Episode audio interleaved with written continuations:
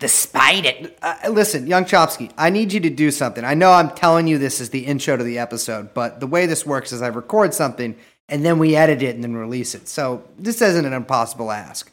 But what I need you to do is at some point, doesn't have to be this point, but at some point, we, we are going to need a song for the Spider Network.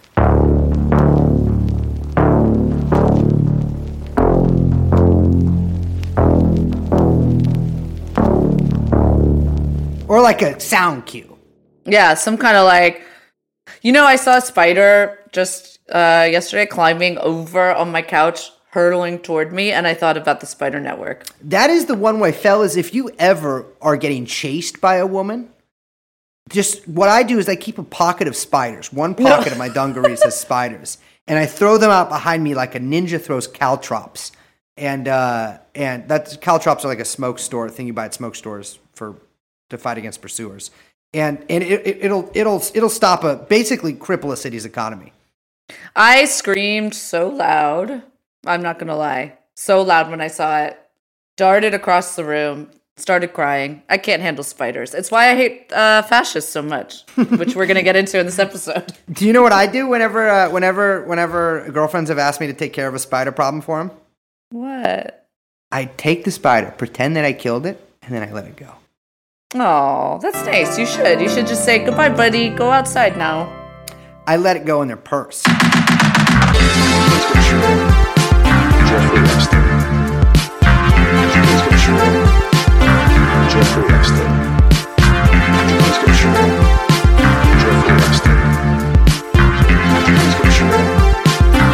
Jeffrey Epstein.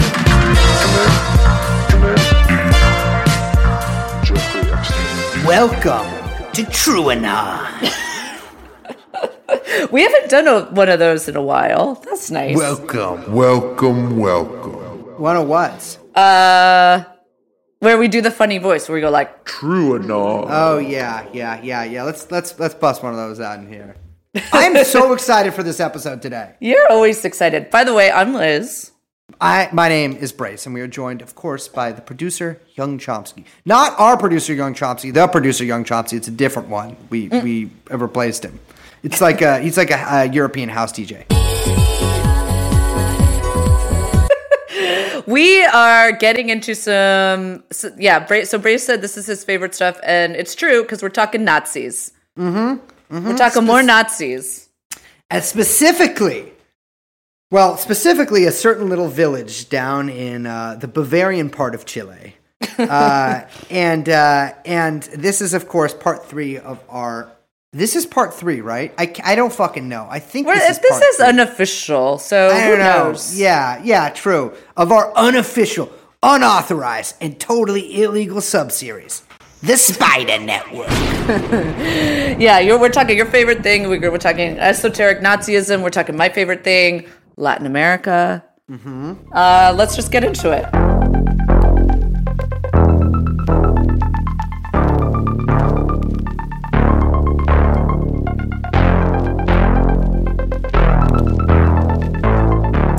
welcome to episode three. I'm kind of sound like I'm doing ASMR here. welcome to episode three of our Spider Network subseries. Today we have with us, deep from his bunker somewhere in the Midwest, I can't remember which state, we have Michael S. Judge from the Death is Around the Corner podcast and uh, a notorious freak. Michael, how you doing? La Araña Internacional. I will say, I ca- no, I, I want to take that back. Calling you notorious freak sounds dark. You're just a regular freak. Yeah, I'm just a regular freak. See, I'm here. I'm here for a dialectical synthesis because on every other podcast, uh, people in the comments go like, "Oh, you guys are so bad at pronunciation. You guys are even worse than Felix, which is like the low bar." And on my podcast, they go like, "Oh, you're tryhard who says everything right." So Oh, I'm going to say everything right. oppor- yeah. You'll have plenty of opportunity. With Yeah, we're gonna we'll synthesize uh, me saying everything completely strange, apparently. Brace not knowing what language is what, and you Yeah. saying everything perfect. Yeah, I'm about one to thing I jump will on say. Spanish. I was about to say, like, I I didn't know that these were. So I was like reading this Colonia Dignidad stuff. Not to little spoiler alert there, and I was like, whoa, German and Spanish are separate. I thought the oh, whole Oh, yeah. thing was just like the European thing. Like all those languages were just kind of the same language, different dialects, but Well, they understand each other. I think. You learn something new. I think if So- you're involved with the Nazis, you can just talk to other Nazis. yeah, it's like a mind meld sort of Yeah. situation. So, uh, is this our third episode about the Spider Network, Liz? I, I think so. That's what we're calling it, by the way, in case uh, people listening or new listeners don't know uh, what we're talking about. Do you want to explain a little bit what we call the Spider Network? Yes, and then I'll probably have Michael jump in and talk a little bit about it too. But uh, what I, yeah, what we call the Spider Network is uh, the actual post-war order. That, by the way, morphed into what we have today. This, this everything we're talking about today did not exist in a vacuum. It was not a discrete event unconnected from any others. What happened in the past is directly uh, uh, precedented what is happening today. It's all the same world. And that, that gets a little difficult to think about with this kind of stuff because you're like, oh man, Nazis, South America, the CIA, blah, blah, blah. But like, no, we are living, we aren't even living in this world shadow. We are living in this world. Um, yeah, that's that's that's kind of how I think of it. I mean, that I was very unspecific, but but uh, basically, it is the is the network of um, ex Nazis. Christ, how to explain this?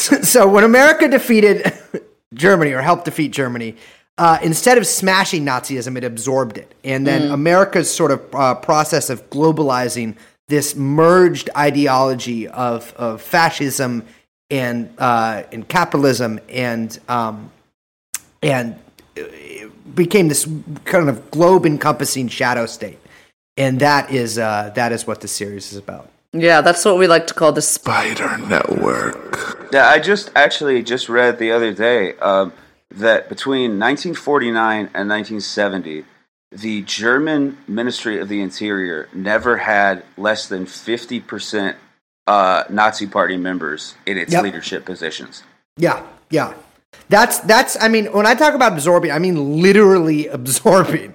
A lot of Yeah. the people that come up in this this episode uh, were were either members of the Nazi Party, members of of parties that were modeled after the Nazis, and quite a lot of them worked with Western intelligence agencies, specifically the the CIA, but also just like literally.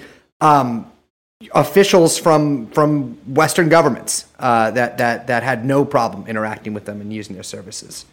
Absolutely, and I think if if I could sort of be a little tangential here, that um, one one good way to look at it, one good heuristic uh, it, to make sense of all the stuff we're about to talk about, is the official post World War II narrative versus the actual one. And the official one, the kind of Francis Fukuyama story, is that you know on VE Day, every Nazi and fascist mysteriously disappeared. They all just vaporized, uh, except the ones who went to the Nuremberg trials, and justice was done. And then for the next you know forty odd years, it was uh, a conflict between liberal capitalist democracy, you know, evil Soviet authoritarian communism, and we won because essentially God was on our side. And from that point on, there is nothing left to history but the inevitable spread of liberal capitalist democracy. One of my favorite things about that asshole Fukuyama is that three weeks after September 11th, he wrote a public letter saying, uh, hey, you know, real tragedy. Uh, sorry for the families, but I'm still right. Uh, I, I, I, I'm not wrong. Uh, this is this. Everything is still going to happen the way I said it would. So that's kind of the official story. And I think the real story since World War II is about what you could call shadow states or paranational entities that usually begin with some kind of national affiliation and then detach and, and become their essentially their own governments. And for someone in the United States, the CIA would be the most obvious and the most accessible because the CIA, you know, we're taught to think of it the same way we think of uh, the Department of the Interior, for example. You know, that it's just another government agency that just performs a role. And that's not true at all.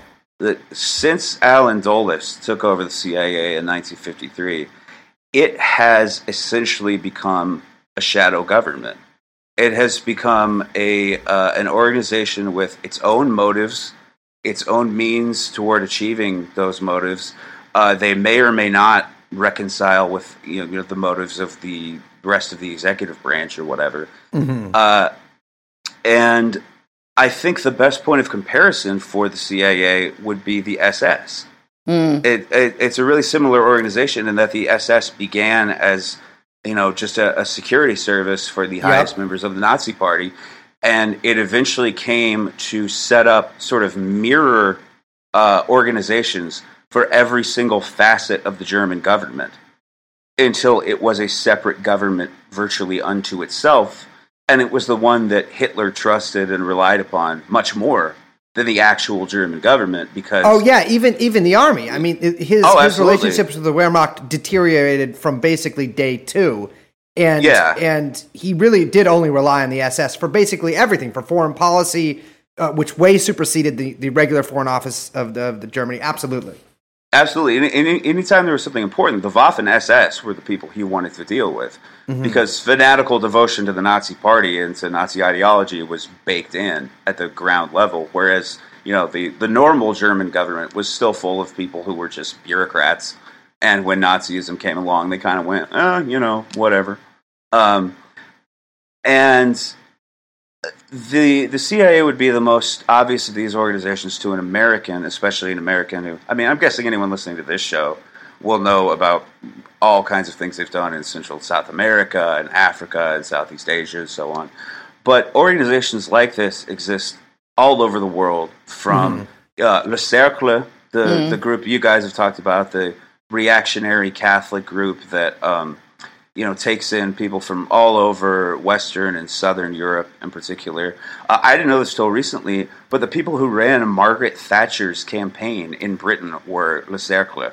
Yep. Yeah, they were a group called Shield that were uh, basically a detachment of the Cercle, and P2, the Right. Propaganda Due Lodge in Italy that you've talked about, which was kind of a an omnibus collection of all kinds of neo-fascist currents in Italy. Yeah. I, I and and and I think really notably in the disguise. Well, I don't know if you even want to call it the disguise of a Masonic lodge. Yeah, yeah, and I don't think almost anyone outside of Italy understands how insane it is that Silvio Berlusconi ran that country for almost 20 years. Can you explain why people wouldn't understand that?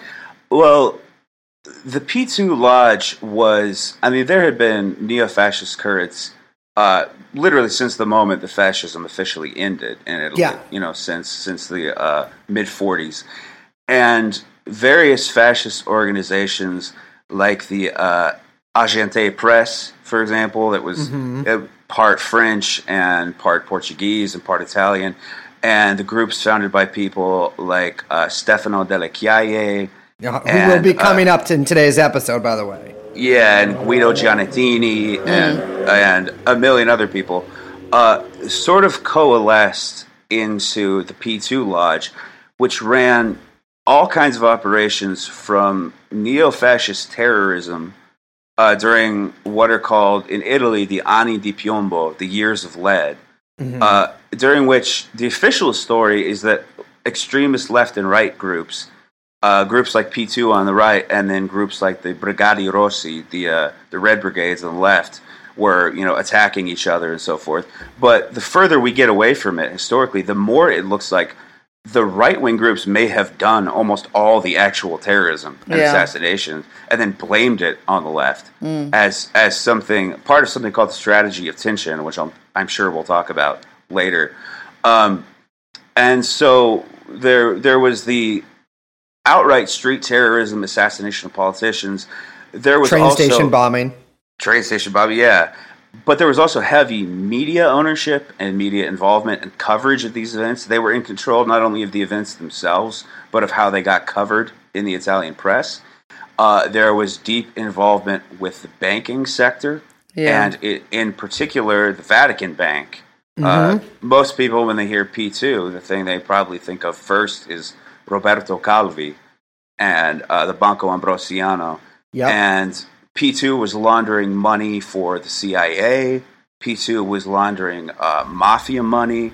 I personally, I don't know how you guys feel about this, but um, uh, I think there's an excellent chance that P2 was involved in the Marc Dutroux uh, aff- affair in Belgium. And for listeners who may not have heard of that, Dutroux was a guy who um, kidnapped a lot of children who ended up raped and murdered. And when he was arrested for it, said he had been doing it for various right wing elements within the Belgian government and Belgian high society. And one of the elements he named was uh, P7. And P7 was another Masonic lodge in Belgium which existed as a front to filter money to P2. People who didn't want it to be known that they were giving money to P2 sent it through P7. So the the combination of Dutroux's involvement with P7 and the fact that various P2 involved people have been caught up in sex trafficking and child kidnapping scandals since Yep. then. Um, not a lot of people know. I, I was raised very Catholic, so I kind of have an eye on the church all, at all times. And um, the election of this last pope, Pope Francis, the one all the liberals like, uh, he wasn't supposed to be the pope. No, no, he wasn't. Yeah, the only reason he's the Pope is that the guy they wanted got caught in a, a mafia connected sex trafficking scandal Yeah. right before the papal election. And Pope Francis, or uh, Jorge Mario Bergoglio, his you know pre papal name, he's got one long. Uh, so they thought, we'll let this guy be Pope for like nine months and then he'll die. And then we'll elect the guy we actually wanted Yeah, that was a Yeah. whoops. yeah, and he just keeps living and living. so the fact that Silvio Berlusconi, a guy who is you know up to his neck in all this, you can literally go online and see his membership card in Yeah. the Propaganda Due Lodge. It's it's insane that he was ever the president. It's it's it's as if the um, the presidency of the United States were held for twenty years by like a joint presidency of Donald Trump and like Otto Skorzeny. Yeah, Yes. yeah, yeah. It's Yes. fucking nuts. Or it's like if, you know, HW was somehow more cartoonish and garish. Yeah. Because he himself, you know, like I still think it's totally insane that we had director of the CIA become the president. That Oh, like should never it, that was like a crossover event that should have never happened. Yeah, it Do should know be what I mean? Yeah, yeah, you yeah. shouldn't be allowed I mean, to run for president. the way th- I love the way that you started this by saying that these um the way to think of these you know organizations and again we're going to get more into this is as detachments that they eventually detach from kind of from their host they're like parasites in this way Yes. right but they attach and become like something they weren't intended to be and you know hw kind of like crossing over from you know what people colloquially call the deep state shadow government however you want to call that. I sometimes i find that like maybe those aren't even the best ways to put it because it sounds like it's something that undergirds everything as opposed to this sort of like as you say detached extraneous um like I- I- nebulous. I, think of it as lattice work. Like, mm. like, Yeah, or, yes. or, like you, you know when you, when you see commercials for like Verizon or one of these companies, and they'll show they have cell towers all over the world, and the shell they they have connections between the cell Yeah, towers. And it's every maps. country, every place, exactly those maps. This is how this works too. Like Yes, any one of those things that you mentioned, or any of the one of the things that we'll talk about today too, connects to basically every single other one. And whenever you say Yes. something like that, whenever you are like very sure of yourself and tell people, no, these things connect, people automatically think that you're like crazy or something. That that you have one of these, you know, boards with the pins and the yarn going from here to there. But like this is in black and white all existed and all exists. Right. Like this Yeah, isn't we- uh, something that we're this is no conjecture. This isn't like something we're making up. This is all reported, happened, many many people died and and it faded further sort of it, it more merged. I think that one of the things that changed is that that world and sort of our world became pretty much the same world. And Right, that's kind of what we're living in now. We're living mm. it's like they created like, you know, through that lattice work, they they they created sort of the landscape for a new earth and then descended to ours. And now mm. Yeah. we just live in like a world that we don't even know or a lot of people don't even know. You don't even walk around and think about is a world created by this and it's the world that they wanted. Yeah, the I mean the the way we're taught history is essentially with nation states. Everything before the era of the nation state is kind of vague. Yeah. And then you get th- th- then you get to nation purposely, states. purposely, by the Right, way. Right, absolutely. Yeah. And and as soon as nation states are established, we're taught each one of them as like you know what in philosophical terms would be called a windowless monad. Yes. You know, it's got nothing to do with anything else. It, it's not interconnected in any way, and history is just sort of these like you know sock'em bopper robots smashing blindly together. They're slugging it out. A left to the jaw, and Oh, my block is knocked off. You can rock 'em, sock 'em with the Rock'em Sock'em Robots by Marx. Yes. But something like to talk about this idea of detachment, Liz, that um, one of the uh, biggest, most profitable military contractors on earth, Executive Outcomes. Uh, what a horrifying name, by the yeah, way. totally. Horrible. I mean, I, talk about the SS. Uh, yeah, Executive Outcomes was started by this guy, Eeben Barlow, essentially to reconstitute the security state and the Gestapo in South Africa during the apartheid era after apartheid fell apart. Uh, he could see apartheid coming, and so he hired as many veterans as he could of the uh, South African Bureau of Strategic uh, Bureau of State Security, pardon me, which was kind of like their CIA, and the again another horrifying name, the Civil Cooperation Bureau, uh, wh- which was their Gestapo, and turned this state apparatus into a private company.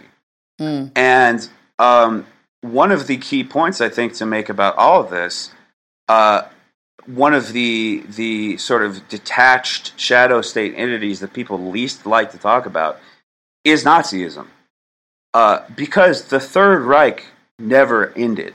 right. It it never stopped. What Yes. happened was that the people canny and slick enough to detach from the nation state ended up reconstituting the Third Reich on the level of a shadow state or a- a paranational entity. It it went from being a thing with you know geographical borders and an alleged you know political and bureaucratic hierarchy to this kind of malleable, semi-porous, multinational, motile organization that didn't necessarily have uh, the same leaders at any given time, that wasn't necessarily involved in the same uh, national interests at any given time.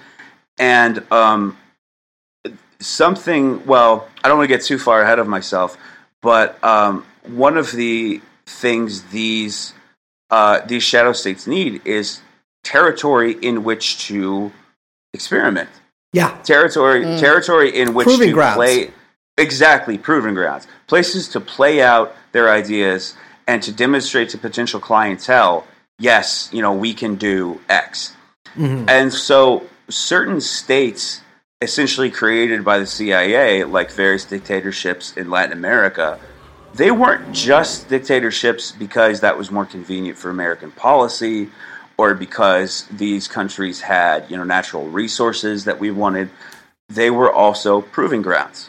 Exactly like you're talking about. They were places where these organizations could be given tasks and assignments and we could sort of sit back and go like, "Oh, okay, interesting." Mm. A- and these places often included interface points where various sort of post national shadow state entities could uh, exchange materials and personnel and money and ideas. And that I think is kind of what we're generally building toward here. Yeah, one thing before we get into in more detail these sort of proving grounds, which I think that's such a great way to put that. Um, I just want to pinpoint something you said that I think is very interesting. You brought up, um, you know, the nation state and philosophically the monad, right? And I just want to say, like, just to add to that really quickly, that the reason why um, you know that history and that narrative persists is because liberalism as a philosophy as an ideology requires a subject that is thought of as a monad that we are all Yeah, sort yeah, of yeah. enclosed individuals monads with no social or familiar or um, any other kind of political or any kind of other bond to each other. And the, the only way that we exist with one another is through a negotiation, um, through a contract with each other in a marketplace. That's how liberalism Yes. demands uh, the world be seen. And so it's not a coincidence that the history we're taught, whether it's how we started this episode on the kind of official narrative of post-war, you know, with you know the United States, of course, being the the, the subject of history there, but or or the you know the way we say well we don't really know anything about before the nation state. It's kind of hazy but then the nation state emerges and this is this new thing.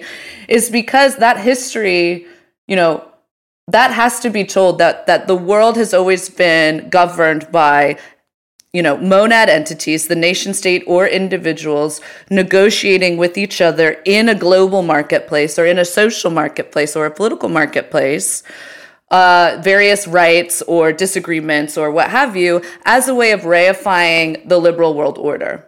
Yes, so, this, so this is this is all and you know we always make a joke about you know we're all eating from the trash can of ideology but this is a perfect example of exactly why trying to understand how something like you know a claim that we're making in this episode that the third reich never ended which sounds possibly totally absurd and insane is actually true is because you have to kind of break away from this governing you know liberal ideology and liberal history narrative in order to understand actually um, a sort of the, the kind of different story that we're trying to tell of how the contemporary world order has emerged. Yeah, this this is exactly what Marx was talking about in that famous sack of potatoes analogy. yeah exactly. Totally. Yeah, that you know uh, we are we are educated to behave like a sack of potatoes in that if you pour more water into a bucket of water, you don't have two water. You know, you just it becomes it becomes one it becomes one new thing. Right, But right, right. A, a sack of potatoes, it's just a bunch of separate potatoes. They don't Yeah. add up to anything new. And bumping and against we, each other and sometimes bruising, but like nothing else. Right. We are taught to think of history in essentially that way.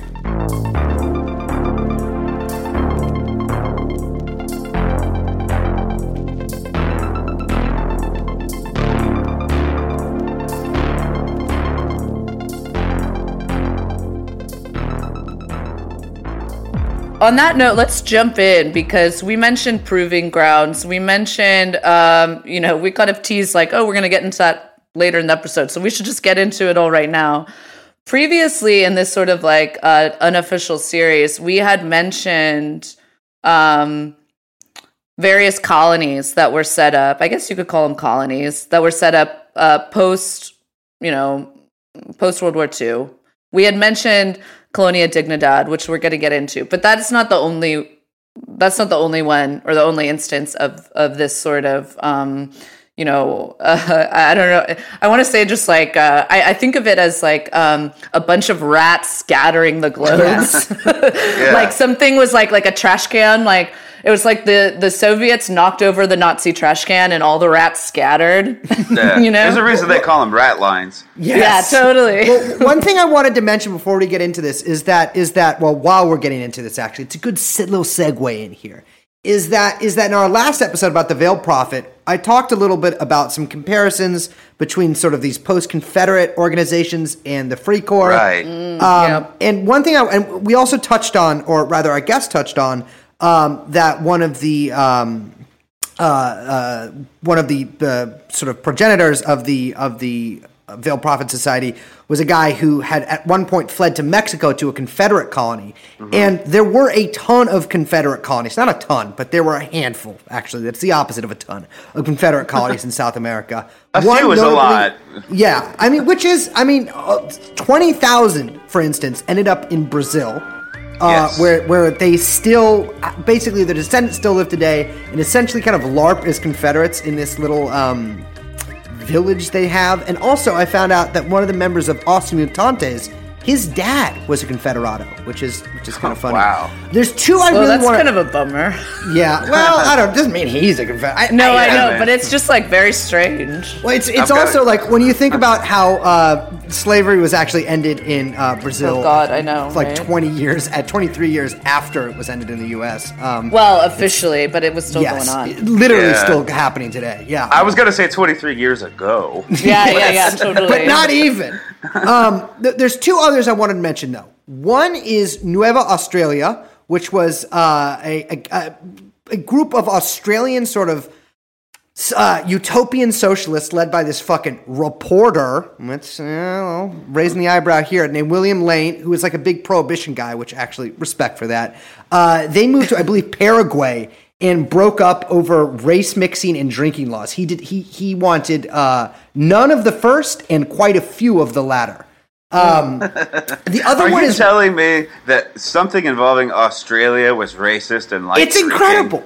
It's incredible. I mean, a group of Australian col- uh, communists literally moved. I mean, they called themselves communist. Moved from Australia to fucking Paraguay and were racist. It's like, dude, you already live in a colony that Yeah, you can be as racist as you want it. It's. I mean, this is a total side note, but it's it's it's weird to remember how many people sort of latched onto ideas of communism or socialism in the era before Marxism was kind of the universal definition of that idea. Yeah, and how many yeah. utopian societies there were with very different definitions of utopia. Yes. Right. I, yes. I come from one of those. I am here, specifically here, because one branch of my family moved from Germany to be part of a Christian anarchist commune. No shit. Uh, Wow. Yeah, r- run by like a charismatic German preacher. Mm, And, well, and there, and and there were um, Missouri is a weird state in a lot of ways. Yes. and there were uh, communes and utopian groups all over the state. And of Yeah, course, yeah, that's yeah. Part, part of the reason Joseph Smith came here is because there was essentially uh, nobody to stop him. And still, you can find cities all over the state with made up Mormon names. There's a Yeah. city called Nauvoo, not yes. very far yes. from here. Yeah. Yeah. Yeah. Yeah, just he just made shit up. as I think went. Jesse James or no Butch Cassidy. I think's dad lived in Nauvoo at one point. I was just Oh, wow. him. Yeah, Jesse James lived right around where I am at this moment, among There's other a- places. There's a there's another colony I want to mention too, also run by Germans. Although none of these people seem particularly charismatic, and I think the type of religion that they practice we would probably find strange and terrible. But um, it's called Nueva Germany, or excuse me, Nueva Germania, also in Paraguay, and this one was established by a guy named Bernard Forster, who was married to, you'll never guess, Nietzsche's busted ass sister Elizabeth, who famously The, the famously anti-Semitic, insane. Like I, I think cripplingly anti-Semitic would be a good way to describe her. so they they left because they thought Germany and Europe had become too soft on Jews. Mind you, this is in 1887. Yeah. they were like, oh, Incredible. these, this is. They're too nice to Jews here. Uh, they brought 14 families with them to Paraguay. A bunch of them immediately died of lockjaw. A lot of other people just left. Uh, the, the remainder of the people uh, had to deal with a leprosy out, outbreak. Elizabeth fucking books it. She goes back to Germany to eventually join the Nazi Party. Hitler would actually go to her funeral, I believe. Um, Bernard basically swindled the rest of them that were there, which, by the way, as a Jew, maybe that's why you left Europe, Bernard, is because you couldn't handle the competition. Uh, took the rest of their fucking money, gets crazy into debt, and then bam, offs himself with strychnine at a hotel in Asuncion. I'm the dumbest guy in Germany, but I'm the smartest guy in America. It's incredible. It's incredible. I mean, I can you imagine like these fucking like frail, like just German racists going up the river, Hearts of Darkness style in Paraguay, and then getting to their horrible like little spot that they'd picked out because these people were not farmers, and then immediately dying of lockjaw. I don't even know you could die of lockjaw. Can you just not chew? kann nicht sprechen. So, so what we're talking about today is a little place called Colonia Dignidad. And uh, when Michael mentioned a charismatic German preacher, um, that raised Yeah. my eyebrows a little bit because we are also dealing Yep. with a charismatic German preacher. This one named Paul Schaefer. Ladies and gentlemen, Paul Schaefer, come on over. Now, Paul Schaefer, was born I think 1921. He, uh, you know, when he was grew up, joined the Hitler Youth as a teenager. Eventually, tried to join the SS, could not. Possibly due to the fact that this guy was so fucking dumb that when he was a kid, he tried to untie his shoe with a fork, and through a completely predictable set of events, ends up literally poking out one of his eyes he I think later told people he lost it lost it as a war wound, which to be clear, I would also do. I would not tell people Yeah. the real story there. Because that's some like gummo shit. Yes. So people, so a, a lot of histories I've read of this guy. Um, some of them claim that he was he was in the SS or that he had served in the Eastern Front. That is a lie. He actually, or I think the people were probably just confused. He uh, spent the war as a corporal in the Wehrmacht in uh, occupied France in, in a medical unit. So I think he was in just a field hospital. Anyways, World War II ends. Uh, this guy is like many of these scumbags, lost and he's a wan- he's wandering around and he gets really into this um, branch of evangelicalism uh, evangelicism that's how you pronounce it, evangelicism. Uh, called the evangelical free church which i'm not super familiar with but uh, apparently spawned a lot of weird people. Apparently according to, to steve snyder their advice of you he was heavily influenced by a guy named william m. Branham uh, who was a healer that also very much influenced uh, our good friend jim jones uh, and who at the li- end of his life said he was a prophet. He believed in something called annihilationism which is i think means there's no hell you're just annihilated which uh, be honest with you sounds better than hell. Like if i was going there does sound better There's some. In, uh, there's like more than a couple interesting comparisons here uh, with Jonestown. I'll Oh, just say. yeah. Yeah, absolutely. Listen, listeners out there, if any of your friends starts getting really into religion, any kind of religion, I don't care what kind of religion, but any, they start getting really into religion and they're like, hey, I'm going to move to Uruguay. Tell them not to. yeah. yeah, if your religion requires relocation to South America, the batting average on that is like zero out of a hundred. Yes, yeah. It has an incredible kill death ratio. yeah. Don't go to Guyana because Yeah. your your prophet decided that that's where Christ is coming back. Yeah. For that matter, don't go to Utah. Yeah, yeah. Yeah. I, I've been there. It's not not a pleasant place. I'd rather No. go to Guyana than Utah, although under tourist circumstances only. So thi- in 1954, uh, he he hooks up with this guy named Hugo Baar and sort of gets trained as a preacher and he starts wandering around, sort of as like a. So so Schaefer starts wandering up and down Germany playing acoustic guitar. Uh, you know, sort of a Dylan esque figure. If Dylan was really into uh, evan uh, evangelical uh, Christianity and also uh, molesting children. Well, gonna have to serve somebody. So this guy um, sets up a home for war widows and children about 1960, and then immediately gets accused of molesting the children there. Like, I think only months passed before people were like, "Yeah, he's raping my kid." His record of child molestation, I was just going to say, is uh, really sort of remarkable in its scope. I mean, Yeah. eventually he's importing children from halfway around the world and shit. He, Yeah. he is. This guy wants to molest children more than any other child molester I've ever heard of.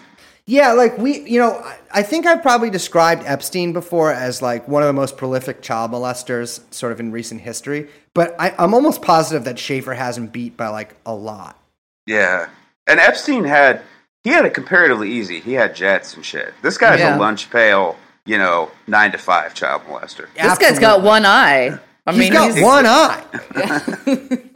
so so he starts he starts really like entering into a refrain which he'll keep up for most of the rest of his life, which is that communism is going to come to the rest of Germany.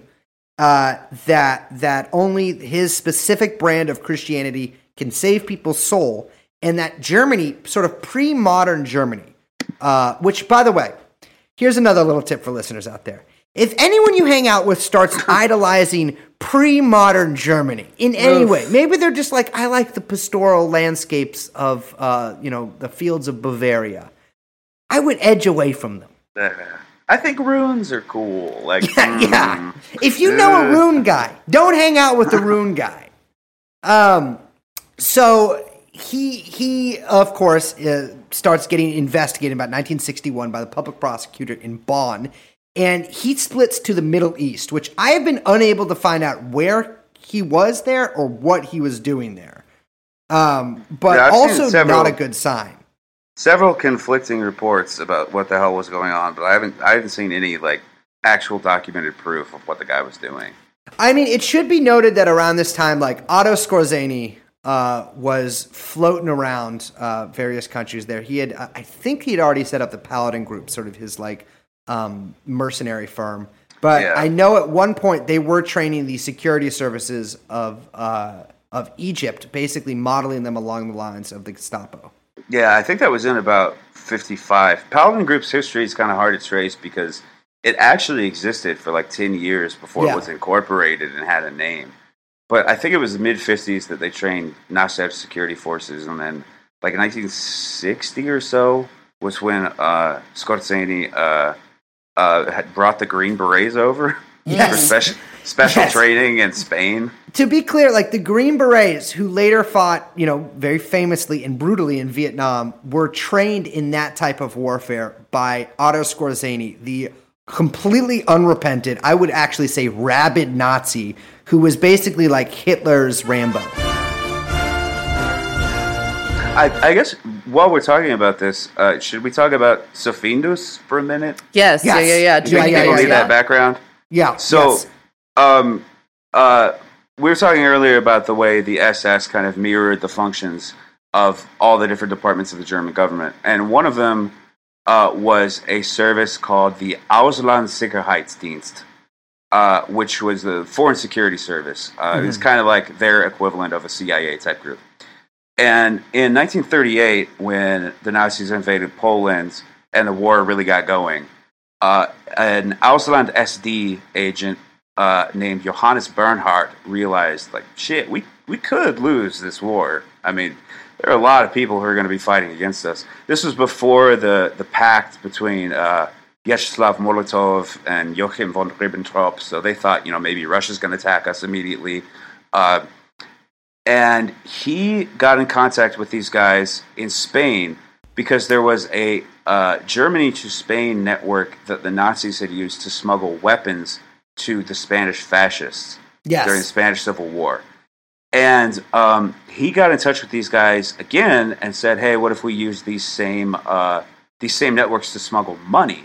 Because if we lose this war, I don't want to get my shit taken away from me." And this was not just not just the you know accumulated wealth of the Nazi government, but this is after mass confiscation of property from Jews. So and and uh, mass confiscations of artwork and national treasures right and gold reserves. absolutely yeah so they've they've got an enormous amount of uh, both money and stuff worth an enormous amount of money and they start this group called in spanish the uh, sociedad financiera industrial uh, The which lisp there. Sí, it's Castilian, mi amor. um, the uh, Industrial Finance Society, which is usually referred to by the acronym SOFINDUS, which in English spells "So Find Us." I know. That, by the way, people will dispute me on this, um, but that is I'm I'm I'm I'm I'm reading through that uh, that through the lens of synchronicity. Yeah. Oh, come on. It's got to be. And um, one source I looked at said that during 1944 alone, just in terms of gold, not cash, not bank accounts, not art, just gold, uh, Sofindus smuggled out in a single year the equivalent of almost $21 billion worth of gold. So, yeah, we're looking at tens and tens of billion dollars, tens of billions of dollars a year for seven years, eight years. So, an enormous amount of money. And then when the war ends and the Nazis have obviously lost, Sofindus moves from the business of smuggling uh, money to smuggling Nazis. And one of the Nazis who used the Sofindus rat line was Otto Skorzeny, who lived, as far as I can tell, pretty much peacefully Oh, um, yeah. The rest of his life in fascist Spain. And I even discovered a, a part he he founded, he kind of invented the modern private private military It's contractor. it's basically like Yeah. the first really mo- like of what we know of as like a PMC today. His group, the Paladin group, was basically like the progenitors of it. They were the, they were Right. the inventors of it. And not to use the word progenitors twice in an episode, uh, but you know, imagine I said a different word there. they they worked with the CIA, they worked with the special forces, and I even found that um, at one point Otto Skorzeny was the official European sales representative for the American company Armco Steel. Yep. He was just completely unashamedly out there announcing where he was and what his name was. Uh, it- Well, he was also could- he was married to Hjalmar Schacht's uh, like niece too, right? Yeah, yeah, yeah. Like He was- anyone could have discovered where he was at any point, but I, I suppose because uh, he was in fascist Spain and because he'd worked with the CIA and the Mhm. American Army, no one was interested in arresting him. By So the way, that's he also worked. Uh, uh, uh, Israel has has a reputation for having gone after Nazis uh, after Yes. World War II. Um, but one person who was uh, not on that list was Otto Skorzeny, who did work with uh, with Israel. Who had, by the way, fu- of course, full knowledge with of who he was and what he had done. Yeah. I, I don't know that this is true, but I have heard allegedly that two Israeli, um, I don't know what agency they would have been part of, maybe the Mossad, uh, um, a male and female agent were sent out to uh, arrest Skorzeny at a bar that he frequented by pretending that they were a couple and they wanted to have a three way with him. Whoa! and they convinced him, yeah, we want to go back to your house and have a three way. So they go back to his house and they think they're about to arrest him. And then from behind him, they hear the click of a gun. And, okay, so how did you figure out who I was? And that's how Incredible. Skorzeny ended up working for Israel. And, and to Alleged. be clear, like Skorzeny was like a real life James Bond type. Like he was extremely Yeah. wily. And by the Yeah. way, we, this is an anti James Bond podcast, so I don't mean that as a, a yeah. positive comparison. Uh, Blofeld, the villain from James Bond, is based on Otto Skorzeny. yeah, the, the guy who- right? Yeah, the guy with the scar who pets the cat. The name Scarface comes from Otto Skorzeny. Yeah, yeah, yeah, yeah. He got them dueling, I think. Yeah. Well, that's yeah, it was a big- basic. If you look at a portrait of any German who was born po- sort of pre World War II, if they're from the Yeah. upper classes, they have very oftentimes tasteful scars sort of uh, crisscrossing their faces, and those were signs of basically like manhood and virility that they got while dueling at their fucked up schools that they went to. You know, it's like all British upper class people were sort of brutally molested at their private schools, and all Yes. Germans were uh, also probably happened to them as well, considering what we know now about uh, sort of post World War II German history and uh, uh, let's say rather uh, extremely liberal attitudes towards uh, pedophilia.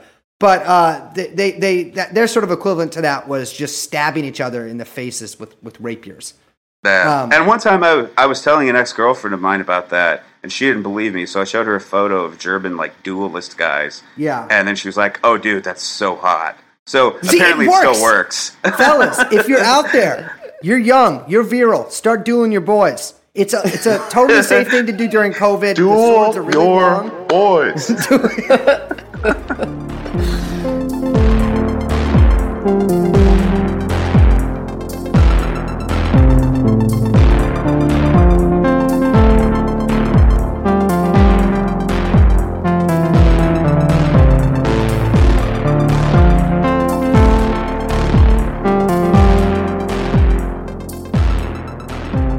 So back back to Schaefer, right? So we last saw him. He's in the Middle East with a couple of his lieutenants. Somehow in here, he meets the Chilean ambassador to Germany, who I've read didn't know exactly what the deal was with Schaefer in terms of child molestation, and sort of uh, tells him very excitedly about how there's a lot of land in Chile, totally ready to homestead. Uh, I think right now we should get into a little background on Chile and Chile's Yeah. relationship to Nazism, because Chile, uh, much like a sort of select few other South American countries, and then eventually basically every South American country, definitely had like a pretty robust relationship uh, to Nazism and and really in general to Germany. I mean, one of the big things that, that I've, I've run into a lot when, when reading about Germany, even before this, is that a lot of sort of the upper classes there, and certainly a lot of their military men, were trained by Prussian army instructors who went there sort of, uh, I can't remember which war it was after, I think after the Franco Prussian War. They split Germany and, uh, and, and went to, to Chile and taught at military academies, they taught at high schools. And from that, we actually have Nazi parties emerging pretty early on in the 20th century explicitly called Yeah. the Nazis. N A C I S. Yes. I don't. I'm sure you can correct my pronunciation, but oh, that was correct. There's there's a an interesting just sort of quirk of history in this that um, during the the huge waves of migration from Europe to the United States in uh, the 19th century that were caused by things like the 1848 revolutions and the the massive uh, agricultural famine that preceded that. Uh, we had all these national immigration quotas. And so uh, lots and lots of people got turned away from attempting to immigrate into the United States. A number of South American countries, and particularly Argentina and Chile, had very open uh, immigration policies because they had enormous amounts of kind of unworked but usable land yep. and were in- interested in bringing in as many immigrants as they could. So um, you'll find, for example, there are tons of people from Argentina who consider themselves Italian, uh, who have Italian names, who speak Italian, and partly because of that, uh, there was a base of support for both fascism and Nazism in um, South America and in the Southern Cone, Argentina and Chile in particular, because there were so many uh, Europeans there already when those movements started in the 20s and the 30s. Uh, and in Argentina, in particular, of course, you had the, the rise of Juan Perón Yeah. and his and I mean he was sort of I think Perón is is a very interesting precursor to Trump in a lot of ways, and he he sort of didn't exactly have a political philosophy. Yeah, a lot of people Uh, call him a fascist, but I, I think that's untrue. And like certainly a lot of sort of the left wing Peronists uh, would would also disagree with that as well. yeah, But yeah. Pero, Peronism Perón is like almost its own, that is like its own thing. Yeah, you, I don't think you can pin down, you know, Peronismo enough just to call it fascist. But Yeah. he definitely did like the Nazis. Oh yeah. Uh, oh yeah. and he- yeah. Yeah. Yeah. he definitely was willing to harbor ex Nazis and to you know bring them in during the war on visits of state. Right. You know, while while the United States were at war with them. So, um, Latin America and particularly the Southern Cone are kind of ready made for uh, Nazis and fascists wanting to escape Central Europe. Yeah, and and and with Chile in particular, um, they actually the Nazis there in 1938 tried to do a coup and and, Yeah. and take over the country. This was I have read about a lot of coups in my life, and usually one of the things you want to do when you do a coup is you got to take over the radio station. You got to take over obviously where the politicians are, and you probably got to figure out something about the barracks in the capital. What Yeah. these guys do is they take over the Social Security building, and then immediately all get shot. yeah. We're yeah, going to didn't- cut it by one point one percent. yeah. It's like, I'm not sure. Maybe they were appealing to the older people there. I, I'm not entirely sure. I Uh, don't know. there was a guy I wrote a lot of notes about and who I've known about for a while, but got much more deeply interested in while researching this episode named Miguel Serrano. This is. I, I don't I haven't really figured out a way to work it in, so I don't think we will. We'll probably do another episode involving this guy. But just real quick of, about Serrano, and he's a good I don't couldn't say he's emblematic of Chilean Nazism because he certainly has many different characteristics than a lot of those guys. Um, but he was a Chilean guy raised by Prussian teachers. Uh, after I'm not going to get into his, his his beginnings, but during World War II, he is a Nazi in Chile. He is not a member of the German Nazi Party; he's a member of a local Nazi party. Starts talking to a guy at the Italian embassy and an SS member attached to the German embassy, who turn him on to the occult aspects of fascist ideology. He starts mixing it with esotericism, Nazism, with esotericism, Gnosticism, Hinduism, and Kundalini yoga. Uh, he he eventually joins a strange sort of order, order uh, who swore allegiance to, I quote, a mysterious Brahmanical elite supposedly based in the, in the Himalayas who were essentially perfect Aryans. And he had this crazy view that, well, actually, I wouldn't even want to call that crazy. He had this view that Hitler was the uh, was the god Wotan, and he was here because of uh, you know Kali Yuga, and he was like part of a perfect divine being. Uh, you might think that this would get him laughed out of you know whatever beer hall there was in Chile. It No. did not. Uh, he and his friends, of which at this point there were a lot, would they would sit down and sort of cross their legs, and this is during World War II, commune with Hitler on the astral plane because that SS man at the embassy had told them that yes, the war is fought in the air, on the earth, and in the water. But it's also fought in the astral plane. This is a member of the SS who was selected to go to Chile told him that. Uh, after World War II, this guy goes to all these different spots. All he, by the way, does not believe that Hitler died. His master had told him that he had a vision of Hitler after his death and that he was in the hollow earth, which also, of course, could be the bunker which he blew his brains out in. Perhaps. Yeah. Nah, he definitely killed himself there. Uh, anyways, this guy eventually becomes sort of a leading, well, I don't know, leading, but a big Jungian, friends with Hermann Hesse, uh, and eventually uh, the, the Chilean diplomat to, uh, excuse me, ambassador to Yugoslavia in Austria, which is insane in the 70s. Uh, anyways, he split. Uh, he split after Allende came to power, but that is uh, that is like a guy who came from the milieu of the country which we are talking about, right? This Yeah, was a country incredibly friendly to these ideas. It's it's worth mentioning that there there have been various strains of not even Nazism per se, but what you might call esoteric Hitlerism. Yes, in, in Latin America ever since World War II. And um, one of my favorite writers, uh, Roberto Bolaño, uh, is Chilean. And if you ever want to sort of see a fictional account of his stuff, he wrote uh, an amazing book called uh, Nazi Literature in the Americas, uh, Huh. which is it's a fake dictionary of fictional uh, North and South American Nazi and fascist novelists and poets and polemicists and all kinds of other shit. And he he lands at least once on like every bizarre strain of kind of post World War II, like esoteric fascism or mystical Hitlerism or whatever else, you know, managed to survive in these odd little pockets, particularly in South and Central America. in India as well. Yes, yeah, Yeah, that's one of the big strains came from there, from a German, but but but in India, I don't know what it is, but when for some reason when you mix Nazism with yoga, you get some like that is like one of those dialectical processes that like you can't predict. It's like the the philosopher's stone or whatever. It turns it into something completely insane. yeah, yeah. Anyway, so so Schaefer gets to uh, Schaefer gets to Chile and he buys a big ass fucking ranch south of Santiago. Uh, excuse me, south of Santiago that was called El Lavadero, and he starts a nonprofit. That is the thing that you need to keep in mind during all of this is that during the entire time this is running, until like the mid '90s. In fact, I actually, until the mid '90s is what I assume, but it literally could still be a nonprofit today. And so, it's I, I just looked this up.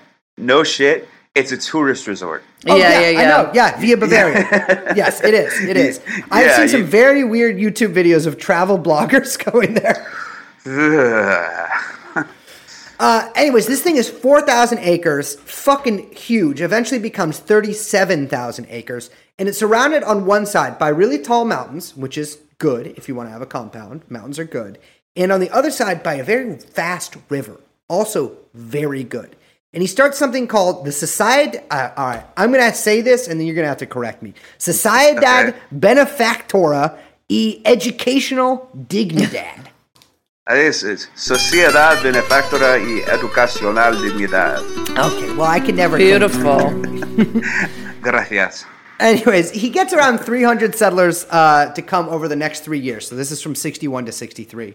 Uh, and and he, he really gets them to come by having his guys back in Germany tell them that a Soviet attack is coming. A Soviet attack is coming. And I think people living now, including myself, don't really grasp how paranoid people were back then about Yeah, how yeah. the threat of nuclear war and the threat of a Soviet invasion. And he really played on those fears.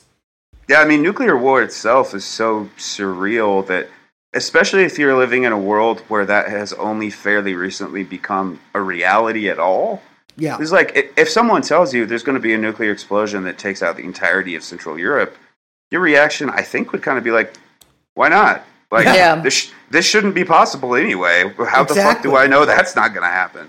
I don't think that people our age actually understand. I mean, even in America, how omnipresent the threat of like nuclear holocaust was, and Oh, like, yeah. like I mean, I talked to I talked to my mom about that all the time. Her growing, she grew up, um, you know, she's a military brat, and for some of that time was down in Florida during the Cuban Missile Crisis, and like, you know, they just were like i mean every day you you've got drills for in case of nuclear bomb everyone get under their desk which okay pause on that for a second but also it's like you know i mean everyone thought up until the fall of the soviet union that you know an atom bomb could be dropped at any given moment and i don't think that people uh, you know our age uh, like appreciate that kind of existential pressure that filled and was so easily manipulated, not just in America, but abroad. I would I- I- argue, though, that the COVID stuff gives us not a taste of that necessarily, but it's a similar flavor, right? Like this sort of omnipresent uh, sense of dread that we have, and that we can do basically nothing about. Or climate change. Yeah, yeah. Yeah, climate I, change, too. I was going to say climate change because to me It's the an COVID stuff. yeah. Climate is an interesting comparison, I think. I think the COVID is almost like the inverse because in the case of the nuclear bomb, it's not happening anywhere but could happen at any time. Mm. Whereas in the case of COVID, it's happening everywhere, but everyone to go on living sort of has to believe that's not going to happen to me. You know? Right, Yeah. right, right. The- it's like an the- inverted. Yeah, yeah, yeah. Yeah, yeah. They're they're kind of, you know, yin and yang as long as we're talking about Jungians and esotericism and shit. So, so let's talk a little bit about what was going on in this colony. So, you've got this psycho preacher from Germany. He's got about 300 followers uh, out on this farm that he's building, and uh, and things get pretty weird pretty quickly. Um, they start first of all, they start adopting Chilean children, which, by the way, again, my third bit of advice here. If your boy is like, "Hey, I started a farm in a remote part of Chile and I'm adopting children," um, again, don't hang out with him anymore. Stop doing it. Uh, Yeah, not not only not only adopting children, but um, using uh, his hospital to abduct children. yes. Yeah, so let's talk about what they had there quick. They had a factory, which, by the way, it turned out later they were making arms and chemical weapons in. Yeah. Yes. Uh, they had a hospital, which it was sort of famous for. They had a restaurant, literally a rest stop, like side of the highway restaurant you could go to. Uh, they had, of course, a ton of different, like you know, uh, grain milling, etc., like a big working farm. And the thing is about the farm is that you had to work about 16 hours a day for no pay, which doesn't seem great. Uh, and also, Schaefer would molest your child. That's the other thing here. Is that basically Yes. every boy who was at Colonia Dignidad during this period, and in fact during the entirety of its existence, was molested by Schaefer. yeah. And he was notably very, very against uh, his his adult subjects having children. Yeah. Uh, which I mean, I'm sure had something to do with his bizarre religious beliefs, but I wonder to what degree it may also have had to do with their their protectiveness about mm. children if they had had them. Yeah, I wonder. My my thing is that I think I was reading something like only thirty kids were born through this mm-hmm. entire Yeah, like entire Yeah. era that the colony was active, and they were all basically sequestered away from the mothers in the in the in the hospital at the colony, which was actually quite large and and. Um, by all accounts, and actually like a very good hospital, which is kind of a strange little thing.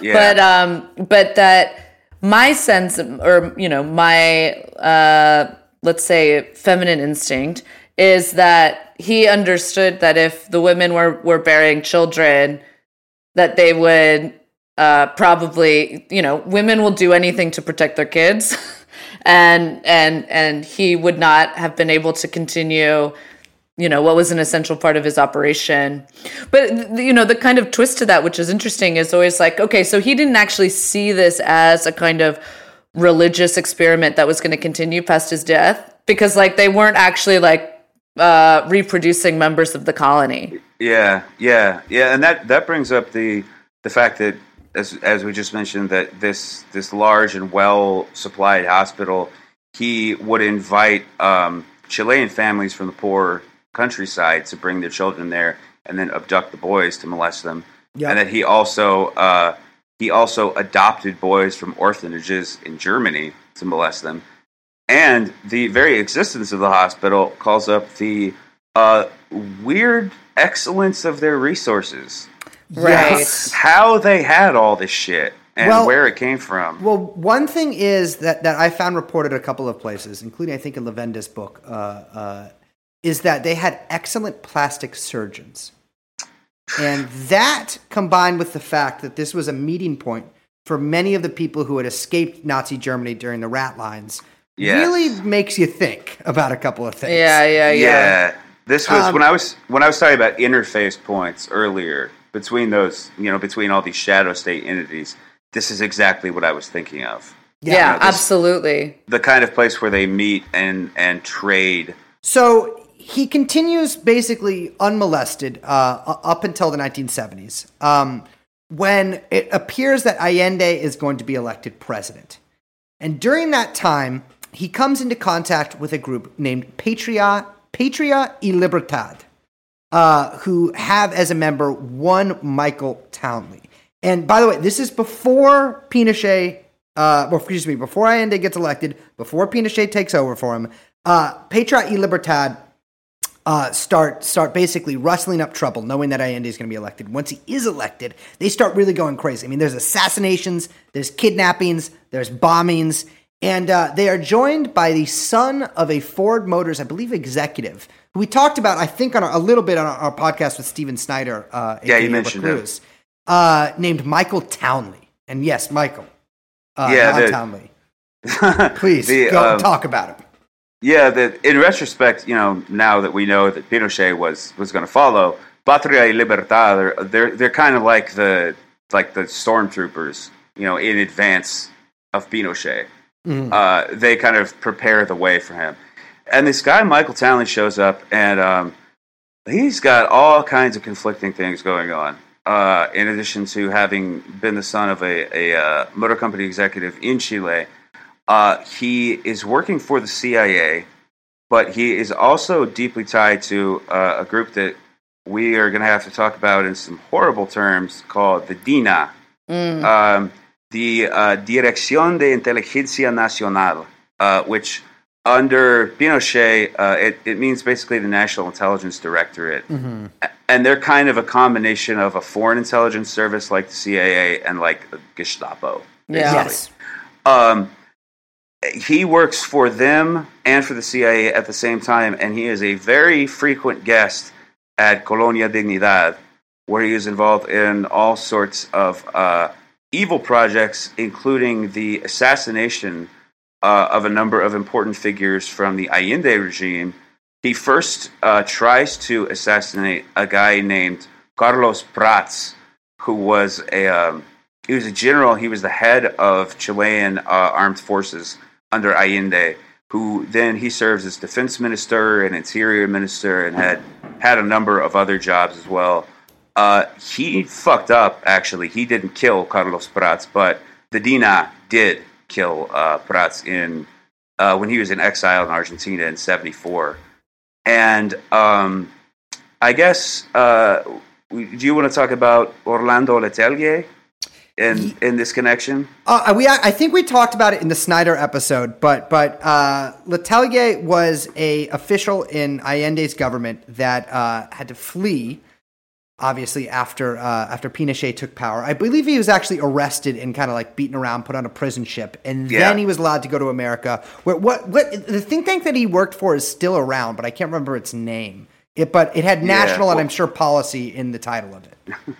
What, what's remarkable about Letelier was not just that he was killed in the United States by agents of DINA, that he was fucking blown up in DuPont Circle Yeah. in DC, but that um, when we talk about uh, Pinochet's Chile, this is something that really, really was born home for me, you know, doing research for this episode.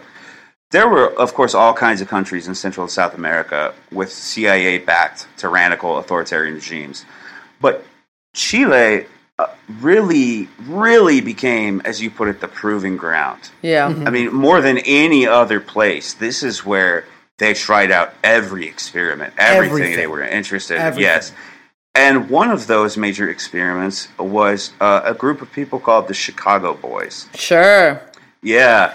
Everyone were- knows I'm a big, big fan of these Chicago boys. I- I, I, can't believe Liz. Al Capone was at Colonia Dignity. oh.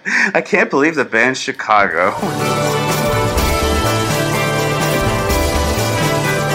uh, yeah, I, I figured Liz would know about this. Uh, the well, Liz, you want to explain the Chicago Boys? The Chicago boys are, I mean, that's it's sort of a um, you know catch-all term for a group of uh, Chicago school economists who were basically, um, you know, when you talk about when pe- you know everyone throws around the term neoliberalism, right?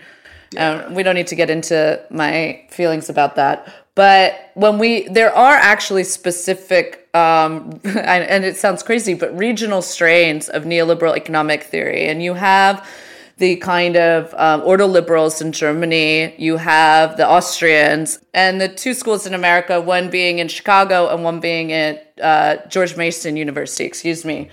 And, um, you know, so the Chicago boys were sort of deputized uh, to basically try out, you know, we say proving ground, but Chile became basically an experiment in total neoliberal economic uh, revolution. I mean, I would call it, where it was, you know, we we've talked in the past about uh, shock therapy in Russia, which is sort of a like kind of like second coming of what they had tried out in South America in terms of how quickly you can introduce um, like devastating market economy into a country, and that's what Chicago was bringing into uh, Chile, and they and doing it, you know, at the behest of, you know, obviously the American government, but also business and and corporate interests.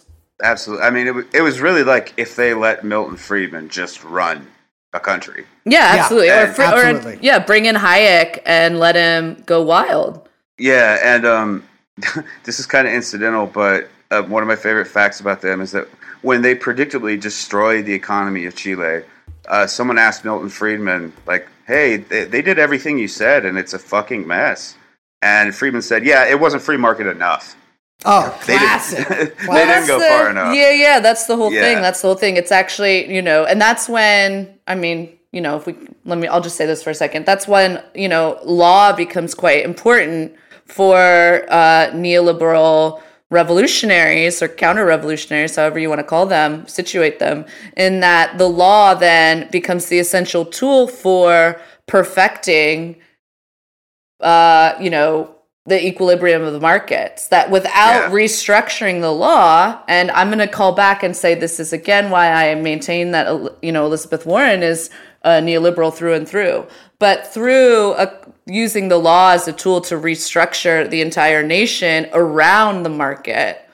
Um, this becomes the like required development in uh, neoliberal governance through the 20th century. Yeah, and and I mentioned this because part of what's remarkable about the assassination of Orlando Letelier is that he was an economist Yes. on top of on top of his government post, and part of what he was doing in D.C. was trying to demonstrate to the world uh, free market economics and austerity are not going to fix anything for anyone. They're they're just going to destroy my country if you let these people get away with this. And uh, trying to you know move not just Chile but sort of um, economics for you know impoverished, disadvantaged nations in general toward more of a kind of like New Deal Keynesian sort of economics. And um, part of the reason they blew his ass up was that Right. was not just that he was opposing their particular regime, but that he was saying, no, there, there's a way for the third world to get out of poverty, you know, and no one wanted him telling that. Yeah. Yeah, and um, you know, it's it's not a coincidence that you know another part another massive part of this of the neoliberal revolution and it was dictated again by we'll say the vanguards at george, george mason university which was education reform in order to stifle and eliminate like heterodox economic views that could be Yeah. then disseminated through the world. I mean, particularly in economics and political science, the entire scientific turn in the in the um, academies, the sort of social sciences, away from anything um, more holistic and towards a kind of straight science mathematics was you know in due part for stifling all this kind of dissident activity against what this project was trying to do right i mean Yeah. these are all you know we talk about lattice like this is all part of it the way we're talking about history earlier, um, you know, the way they teach it to us is these monads. That something like you know the assassination of a Chilean diplomat may seem kind of like recondite to most people. Like, what do I care about that? But then you look at that and put it in the context of say Greece in two thousand eight, or us in thousand eight. So wait, wait. Let me let me let me say this about Greece too. We were talking about earlier about Sophinus funneling that gold, yeah, that gold out of Germany. Well, when the Nazis took over Greece during World War II, the first thing that they did, or one of the first things that they did, was they had their puppet government, or the puppet government they installed in Greece, basically send them, drain the treasuries, send it all to Germany.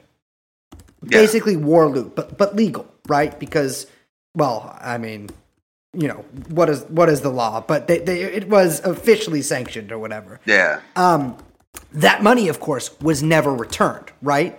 right. And so, so during during Greece's economic crisis, uh, they the, the Greek government tried to uh, tried to get some of that money back. They're like, well, you you never paid us war reparations, right? Like you are one of the reasons that our our country is is impoverished, and we'd like that money back. And of course, the the Christian Democratic government uh, of Germany said no. Yeah, you'd you'd like to see Angela Merkel's face when someone says, "Hey, can we have the Nazi gold back?" yes. the the thing that's uh, Can you undergirding your economy here. Incredible. Yeah. Well, Yeah. I, I will say too, like the thing that connects this also to Colonia Dignidad. Another thing there is that is that from reports, uh, basically like the ant, like the front rooms at Colonia Dignidad, the, the rooms that they showed to reporters. Uh, well, actually, not to reporters. They didn't let reporters there until the eighties. But the the rooms that guests saw actually had uh, had pictures of of um, the leaders from the Bavarian Christian Democratic Party, uh, like the Bavarian local or whatever. Uh, I think it's actually like somewhat a semi-autonomous from well, not semi-autonomous, but like politics work differently in Bavaria than the rest of Germany, as far as I know. Um, and and they had pictures of their of their presidents there.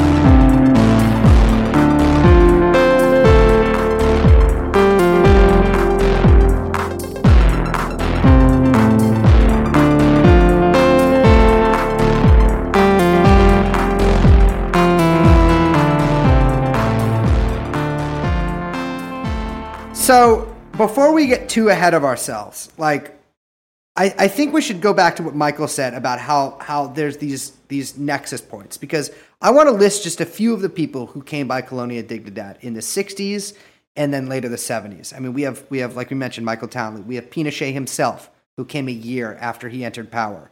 Uh, we have Gerhard Mertens who was a member of Skorzeny's uh, unit during World War II who actually participated in the raid on Gran Sasso, which rescued Mussolini, uh, and then later became one of the most notorious arms traffickers in the world, who not only worked directly for the army of the United States and the CIA, but uh, and by the way, this is an SS man, an unrepentant SS man. It wouldn't matter if he was repentant; he was in the fucking SS. Uh, who who would come and every time he stayed at Chile, he would go up to Colonia Dignidad, and they yeah, I mean, it's all these things are connected. I mean, Michael Townley met Pinochet in the company of Stefano Delle Chiaie, like you mentioned earlier, at fucking and brought Prince Valerio Borghese, who, like you talked about, the fascism in fucking Italy, who Yep. had tried to actually, he was the fucking like.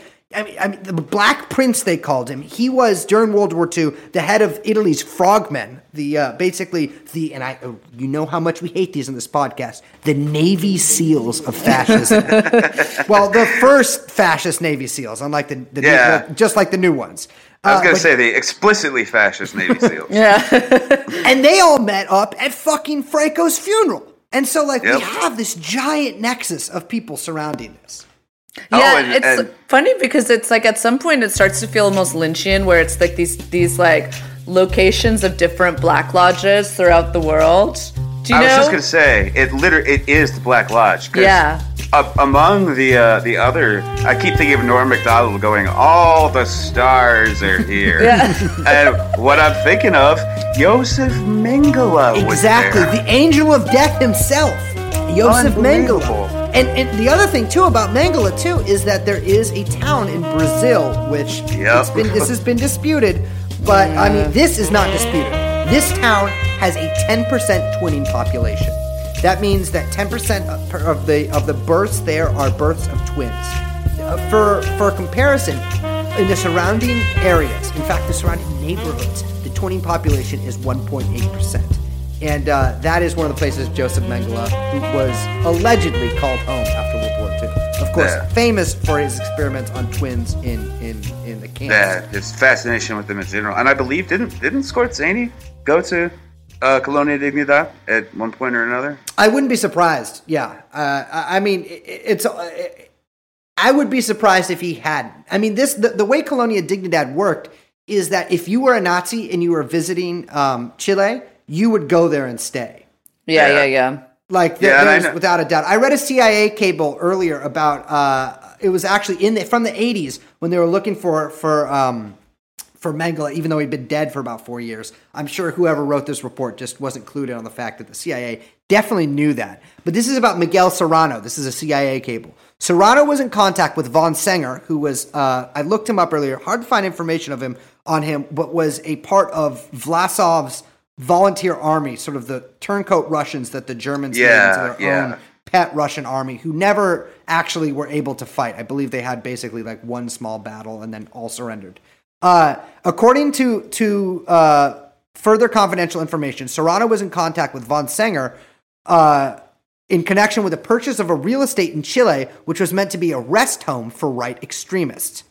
Uh, Yes, it later goes on right. to say uh, about Colonia Dignidad, how they all visit there and hang out there. So yeah, And I know some members of uh, the thing we alluded to before, Le Cercle, which is basically a, a not a group in itself so much as kind of a combination, a meta group of a bunch of other groups of various European reactionary Catholic organizations. Somebody once said it's the Catholic version of the Bilderberg Group, which seems about right. And um, there was a guy, um, we mentioned Aginter Press before, and Aginter Press was this bizarre setup uh, that posed as a press organization like the AP or Reuters, that kind of thing, but was actually essentially a fascist mercenary army. yes, And the guy who ran it, um, no one knows what his real name was, but he was known variously as uh, Yves Guillou and Yves Guérin Serac. Uh, and I've heard him called Guillou more frequently. I'm pretty sure Yves Guillou was at Colonia Dignidad as well. Mm. Yeah, so I think the thing is about Dignidad and that, you know, is so important at, you know, at this moment as we're kind of moving through this history is that it is this nexus point and then um as you were kind of saying earlier about this sort of like detachment, you know, how these these uh, organizations or organs institutions detach from their like original purpose. Uh, that also happens with Dignidad, and it becomes an essential essential institution um, in not just the you know um, the the coup against Allende, but also in the complete like the legitimation and uh, continued like rule dictatorship uh pinochet and it becomes like a, a kind of essential um you know it basically a, a death and torture camp for pinochet and any kind of chilean dissidents Yes, and, and a key point in the expansion of particular Latin American dictatorships, Yes. like like Pinochet in Chile or Jorge Rafael Videla in, in Argentina, to the continent-wide Operation Condor. That Right. it Yes. essentially consolidates all of them via the CIA into one body. Yeah, Yeah. so when we talk about, you know, we're going to have to go into a part 2 about this cuz we're already running long. So this is probably a good um a good stopping point just to say that like we're sort of detailing, you know, I know this has been kind of a wide-ranging conversation and it and it touches all these different kind of crazy histories, but you know, that it's it's it's such an insane case because you've got this, you know, the dispersion of the Nazis in post, uh, you know, post-war into South America. You know, this this sort of colony, this bizarro, um, you know, fucking molestation farm for this one Nazi freak becomes an essential nexus point for what will reshape the entire, uh, you know, South American continent over the over the 20th century or the rest of the 20th century. And and what I guess what we're trying to suggest as to bring it back to what we talked about to start the episode is that this is not a coincidence that there is a thorough line from these developments of post-war and what happens with the Nazis and how they get re-assimilated into the fabric of global governance and what we witness through you know with american and global corporate involvement of course in the overthrow of you know social democratic in the case of allende um, you know uh, governments for for um, proving ground purposes of neoliberal revolutionaries and counter revolutionaries Absolutely. Yeah. Absolutely. This this is all uh, tactically designed to enable both the you know first world takeover of the third world, basically what I would call the third world war. Yes. I think the third world Yeah, war has already absolutely. happened. Yeah, yeah. that was it. And uh, also to uh, enable the violent turn away from any kind of socialism or even mild social democracy, Yeah. and toward what we would call neoliberalism. yep absolutely Well, Michael, thank you so much for joining us. Uh, this is literally my favorite subject to talk about. i know i can't wait to do part two i'm already like fuck we have so much to get into Yes. So the thing is about part two is if you thought this first part was weird and dark and fucked up, everything gets 10 times worse. And we get to see decade. we get to see uh, an appearance from friend of the pod uh, kissinger henry kissinger is going to show up Oh, yeah. Kissinger has actually been involved in like several events that I've named so far. But i know gets- i know but he gets, uh, real he gets, gets real hands closely involved in this. yeah he gets in real deep Before we finally go, you want to hear my Kissinger? yes I think we inherited a tragedy, and I and I think we extricated ourselves with honor from this tragedy. how is that man still alive Uh, he can't die. This'll Yeah. do it. This'll do it. He's physically incapable of dying. This'll do it. I've been battling Miguel Serrano on the astral plane and Kissinger on the uh, on the He's- corporeal realm. You, you know that Greek myth where the Cumaean Sibyl wishes for eternal life, but she forgets she forgets to wish for eternal youth, so she just like rots and decomposes, but she's still alive. It looks like Kissinger is doing that.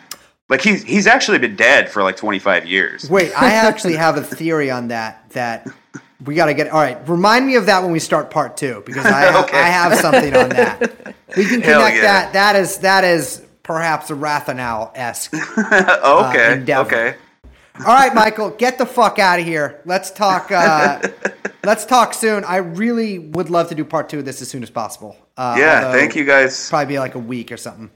Yeah, th- whenever whenever you're ready. Thank you guys so much. This was a lot of fun. it was so much fun thank you Absolutely.